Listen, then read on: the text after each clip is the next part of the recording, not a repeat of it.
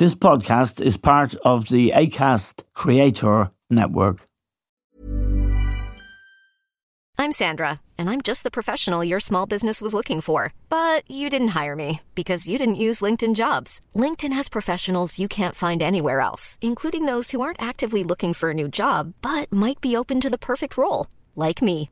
In a given month, over 70% of LinkedIn users don't visit other leading job sites. So if you're not looking on LinkedIn, you'll miss out on great candidates like Sandra. Start hiring professionals like a professional. Post your free job on linkedin.com/people today. Burrow's furniture is built for the way you live.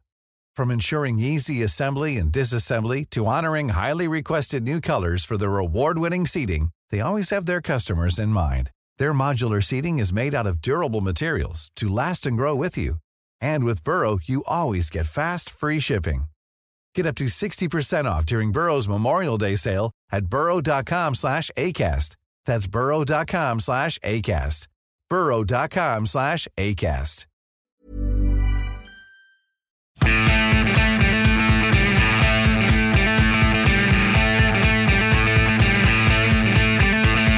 Hello and welcome to The Stand with Eamon Dunphy.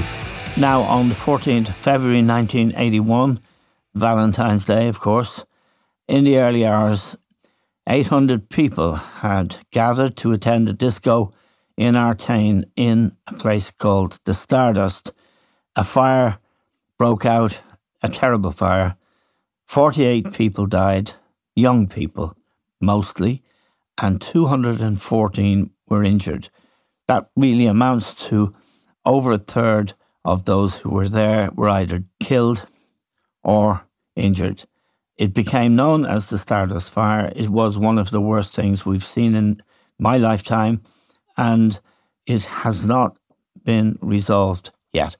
These families have not had justice, many of us believe, and they have shown courage, resilience, and dignity. And on Tuesday, an inquest, the first proper inquest, many of us believe, began. It will be presided over by the Dublin coroner, Dr. Myra Cullinan, and yesterday was its first day, and it was very moving to discuss the Stardust story and how wicked it could be said to be.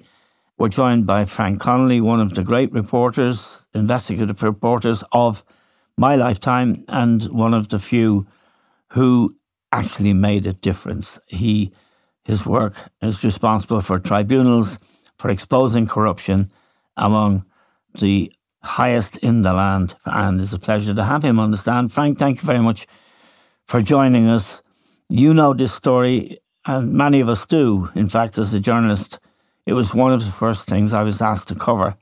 But these people have really suffered the most appalling injustice for 42 years, Frank.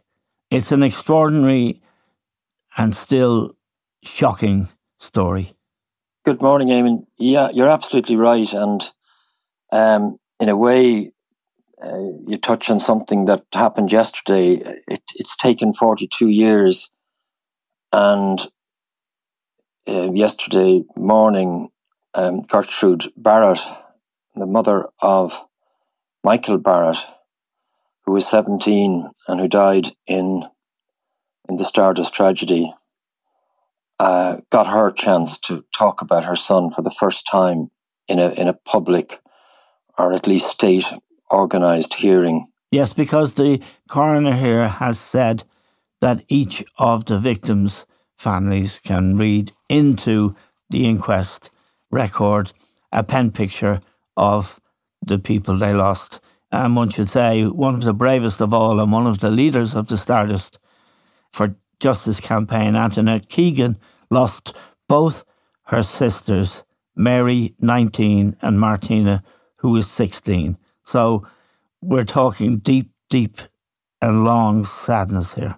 Yes, and as Antoinette said yesterday, um, when I spoke to her um, after the testimonies were read by by Gertrude Barrett and by um, Betty Bissett, who lost her 18 year old daughter Carol, um, this was so important, and it's the first time that such a state tribunal or inquest or investigation uh, has been victim led uh, in that yes. the, the, families have are going to have their their voices, their memories, and their horrific experiences of losing these young children uh, set out in detail over the next three weeks or so before the inquest then gets into into um, serious consideration of the actual evidence and particularly um, the hurt that was caused to these families by the suggestion in the original tribunal, uh, which reported uh, almost four decades ago um, in, 19, in June of 1982, which suggested that the fire was caused by one of the people present, that by or, or one or more, uh, and that it was arson. Yes, and that was overthrown, as you know, um, when the Dáil uh, removed that from the official state records um, a couple of years ago. And um, but there were consequences, Frank, of that finding that it was arson. There, there were indeed. There were consequences because that meant that somebody either on the premises or someone in the community had somehow set the this venue on fire. It meant that the owners of the venue, the Butterly family, were able to pursue a claim for compensation against the city because of the arson finding, finding and they were awarded 580,000 euros, whilst the families were really ignored. Well, that, that, that happened in June 1983, and as you say, Eamon Butterly, the owner of the club, was awarded 581,496 by the by the Dublin Circuit Court Judge um, O'Hanrahan.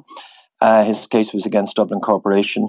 But following that, um, uh, the the families were allowed to apply uh, some years later uh, for compensation. It was six years before um, the the cases involving uh, the injuries and compensation for families were awarded.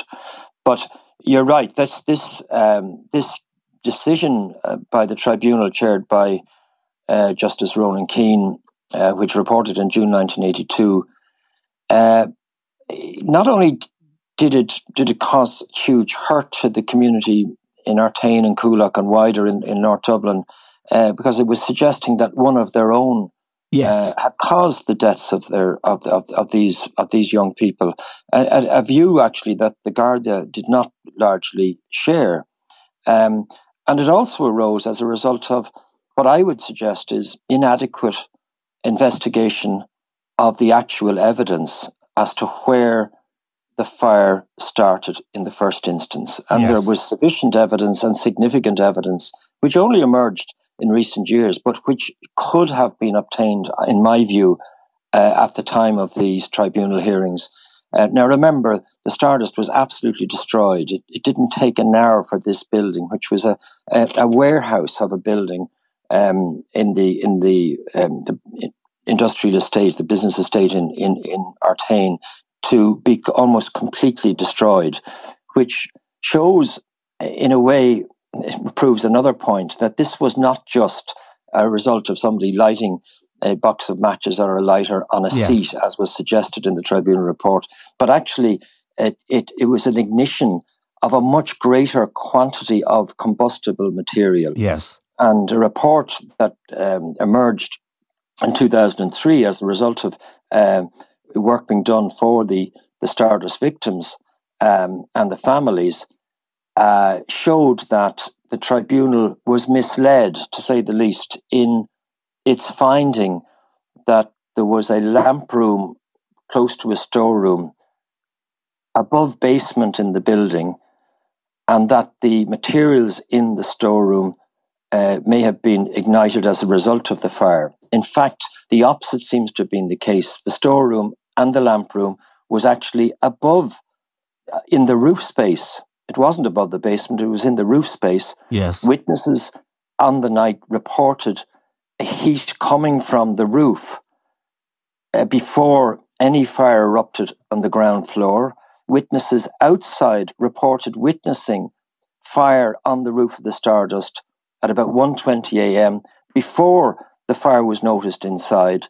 And it turns out that there was a history of electrical faults in the lamp room, which was adjoining a storeroom which contained gallons of combustibles, including oil for the cooking of the sausages and chips that people were, were, were provided with on nights in the Stardust.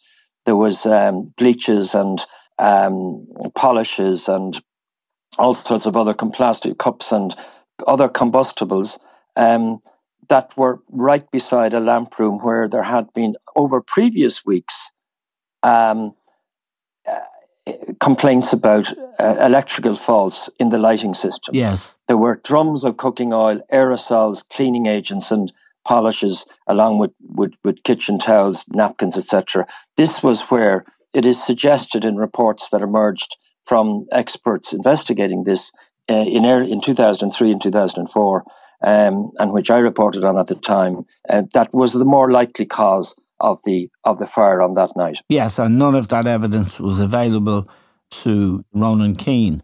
Some of it was available, but it wasn't properly investigated, and there was never a full uh, list of the products that I've just mentioned provided. Neither was it described accurately as to where the lamp room and storeroom were in the building, right. and therefore that led to a to a to a, a, a false conclusion that the lamp room and storeroom were were above the basement. In fact, there was no basement in the building, and the, the lamp room and storeroom in question were actually above uh, the area where young people were, were dancing and and and uh, being entertained. Now, when this inferno took light and people tried to escape, there were 800 people there. They found that there were chains and padlocks on the exit doors, on multiple exit doors, and there was a failure of the lighting system there was also, to some extent, Frank, questioning about, I certainly did, and many people did, I know you did. People questioned how thorough the investigation into the cause of this was, and that maybe not everybody was interested in a thorough investigation for the people left behind, the families who are now, at last, getting a proper inquest and getting closer to the public admission of what really happened. Yeah, and I mean, as you said, three of the, the six emergency exits were, were chained or blocked on the night, presumably to stop people entering without paying. paying. This caused a huge crush against those exits, resulting yes. in people dying as they tried to escape uh, all, uh, the failure of the lighting meant that that loads of young people were desperately going into the toilets, thinking that these were the exits and getting trapped inside. One or two very brave young people uh, took a car and tried to ram into uh, what they could see was a space where people were desperately trying to get out, and the windows uh, would not open, the doors would not open. Um, those those were the that, that those were the appalling uh, experiences that that that community suffered, and people who are still alive recall that night. Um, I think there is a political aspect, of course, and and you're right, and a class aspect to this. If yes. this had happened in, in, in, in a middle class or relatively wealthier area of the city, I think it, no question that the the investigation may have been more thorough. Um, however, the fire people involved and the Gardaí uh, they drew their own conclusions, and one of them, of course, was that this building was not safe, that the staff were not trained, that they were up to um, it, it could hold 1,600 people. In fact, a couple of weeks before, the, the, the, English band, the Specials, were playing, and, and there was no almost twice the number of people there.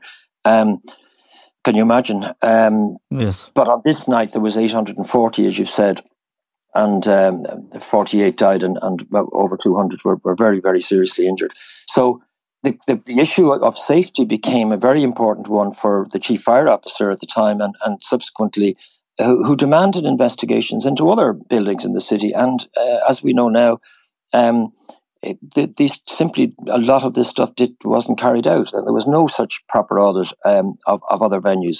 But the, the other point about the Stardust is because it was so gutted, because the building was so was so um, uh, was destroyed in such a short period of time because of the the nature of the fire, that there was very little evidence for investigators to work on. I'm Sandra, and I'm just the professional your small business was looking for. But you didn't hire me because you didn't use LinkedIn jobs. LinkedIn has professionals you can't find anywhere else, including those who aren't actively looking for a new job but might be open to the perfect role, like me.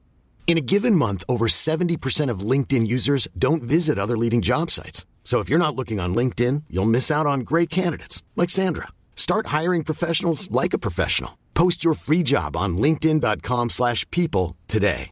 Hey Dave. Yeah, Randy. Since we founded Bombas, we've always said our socks, underwear and t-shirts are super soft. Any new ideas? Maybe sublimely soft. Or disgustingly cozy. Wait, what? I got it. Bombas. Absurdly comfortable essentials for yourself And for those facing homelessness. because one purchased equals one donated. Wow, did we just write an ad? Yes. Bombas. Big comfort for everyone. Go to bombas.com slash ACAST and use code ACAST for 20% off your first purchase. Burrow's furniture is built for the way you live. From ensuring easy assembly and disassembly to honoring highly requested new colors for their award-winning seating, they always have their customers in mind. Their modular seating is made out of durable materials to last and grow with you. And with Burrow, you always get fast, free shipping. Get up to 60% off during Burrow's Memorial Day sale at burrow.com slash ACAST. That's burrow.com slash ACAST. burrow.com slash ACAST. There's never been a faster or easier way to start your weight loss journey than with PlushCare. PlushCare accepts most insurance plans and gives you online access to board-certified physicians who can prescribe FDA-approved weight loss medications like Wegovy and Zepbound for those who qualify. Take charge of your health and speak with a board-certified physician about a weight loss plan that's right for you. Get started today at plushcare.com slash weight loss. That's plushcare.com slash weight loss. plushcare.com slash weight loss. The Stardust was in Charlie Haughey's constituency. Is that correct? It was indeed, and and and um, Mr. Butterly and and his family, I think, would have been uh, known as supporters of of Mr. Haughey. Um, Mr. Haughey, uh, I think, obviously was very shocked when when this emerged, but um, he wasn't there on the night uh, in uh, in the aftermath of the fire. But uh, uh, one of his younger political um, allies, Bertie Ahern, uh, arrived at the scene. Uh, following that, there was uh, a political panic set in as to what was going to happen and what could be done. Um, the tribunal was set up rather hastily. Uh, we know that the judge appointed the tribunal in, for, for whatever extraordinary reason was was uh, the the husband of a of a close friend of of Mr. Haughey's, presumably had no relevance whatsoever. But um, his findings uh, I think, and I remember speaking to him and asking about them in the years following the Stardust. Um, he he did not um, he didn't uh, in any way go back on what he had what he had concluded in the tribunal, but it was clear that firstly there were very very high powered legal teams acting on behalf of the not just the owner but a whole uh, series of other people before the tribunal, including including you know the city authorities, um, and um, a number of people who became subsequently attorneys general and and, and very senior people Yes. in, in, in Irish legal life. Um, there was a there was a, a clear uh, and determined effort and successful effort um, to to show that that this this uh, tragedy was the result of of um, of arson, and, and and that effort that effort unfortunately um, meant that the, the, the victims and the families and the wider communities in North Dublin lived under this have lived under this cloud and of suspicion and for so many years until until the Dáil finally conceded that that there was no basis for that. Yes, and uh, the families have, as I said before, they have campaigned with dignity and with enormous resilience and courage. And they've been supported, and you've been one of the many people who did. Charlie Bird was someone who publicised their case, and some journalists did. Of course, there is a factor here I want to ask you about, Frank. Ronan Keane's finding, and he went on to be on the Supreme Court, his finding was that it was probably arson. If it started inside the club, if it was negligence on the part of the owners and those responsible for this setting, then the families would have been entitled to compensation and perhaps the Butterlys wouldn't have been entitled to the handsome compensation they got. Am I wrong in believing that is not the reason the families are pursuing this? It's for justice and for acknowledgement that they have been victims and that their children were victims of something that wasn't right. But there is a factor here that looks not great in terms of compensation. Well, I, I think, and um, you know, the families. You're right. This this um, point that they've got in in their long struggle for for justice and for truth is about that. It is not about money or compensation. No. Not nothing like that would ever could ever mean anything at this stage. And the compensation that they were awarded by the state was pathetic and pitiful, and um, they've they've moved on many years from from that.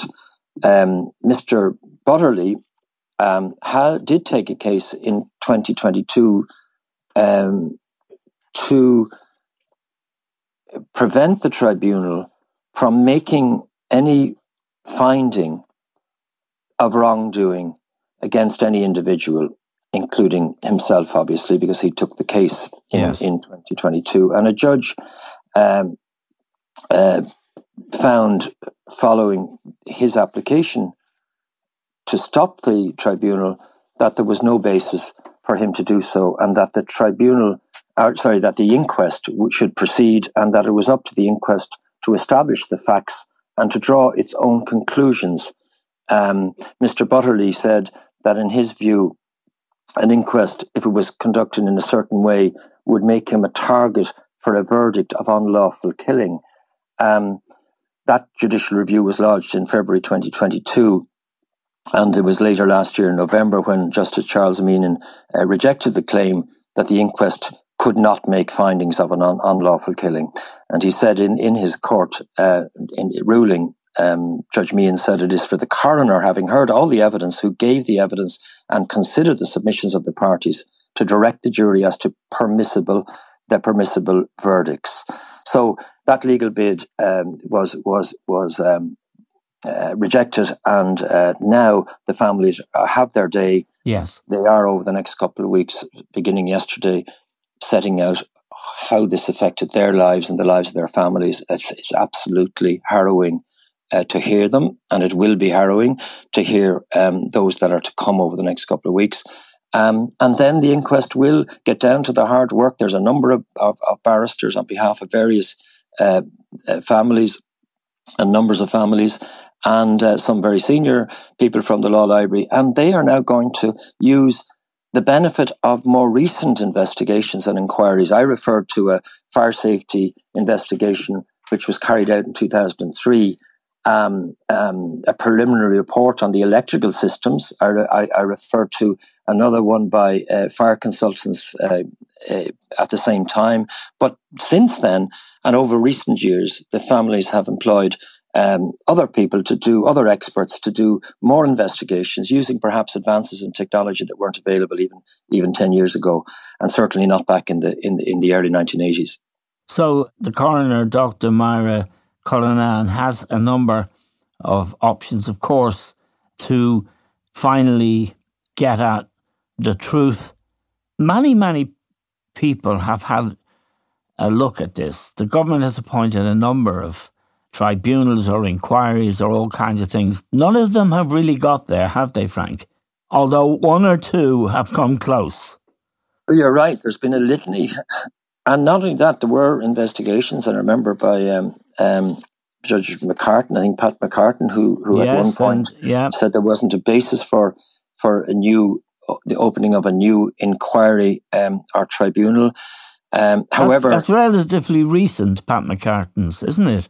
It, that's back in yeah, that in in before back in the sort of about six or seven years ago. Yes. And then it went, it fell to the more recent uh, uh, Attorney General of a couple of years ago, um, Mr. Woulfe, who um, who who actually decided that there was the basis for a new inquest into into the deaths, and it's perhaps relevant that Mr. Woulfe, Seamus Woulfe, um, actually lived in the north side and uh, would would have been familiar with the Stardust yes. disaster uh, because it affected so many uh, in the in the the north north side of the city during that time, and um, I know that he met with victims um, and and decided himself as Attorney General that actually uh, there was a basis for an investigation. And of course, as as, as we mentioned earlier on, uh, the Dáil uh,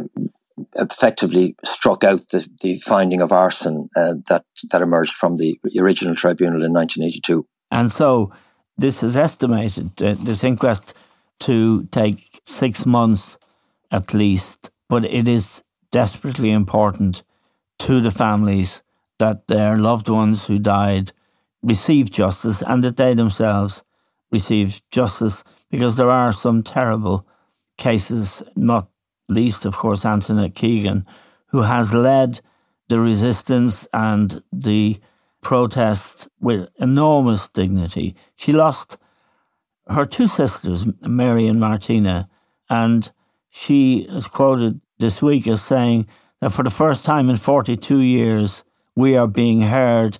Our loved ones are being recognized as real people in an official setting, recognized as loved daughters, brothers, sons, and sisters. It's a brilliant day, a massive day.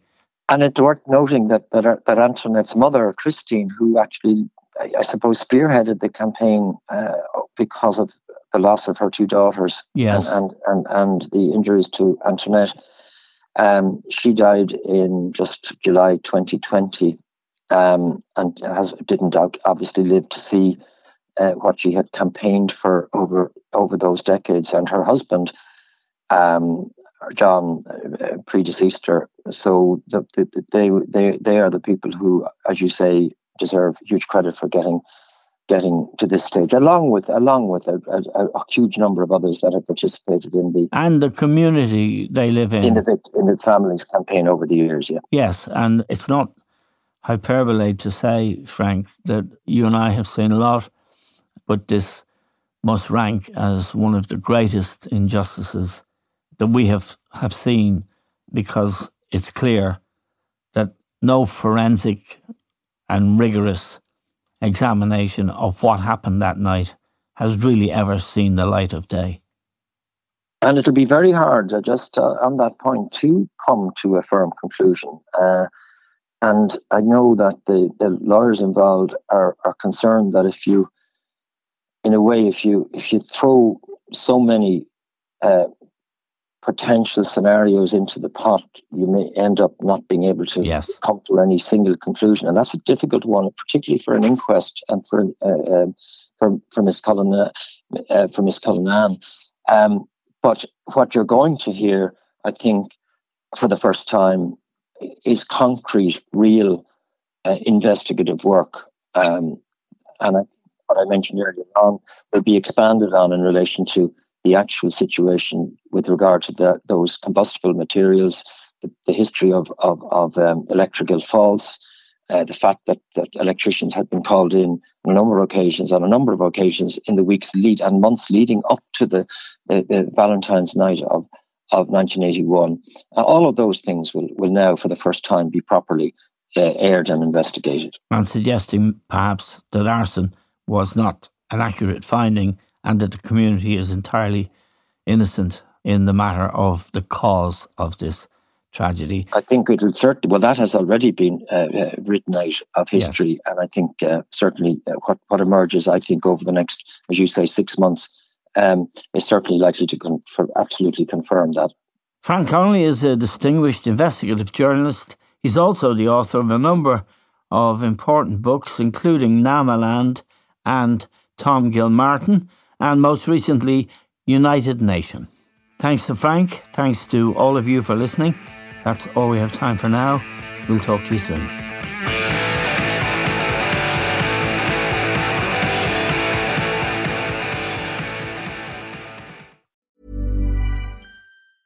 A lot can happen in three years, like a chatbot may be your new best friend. But what won't change? Needing health insurance. United Healthcare Tri Term Medical Plans, underwritten by Golden Rule Insurance Company, offer flexible, budget friendly coverage that lasts nearly three years in some states. Learn more at uh1.com.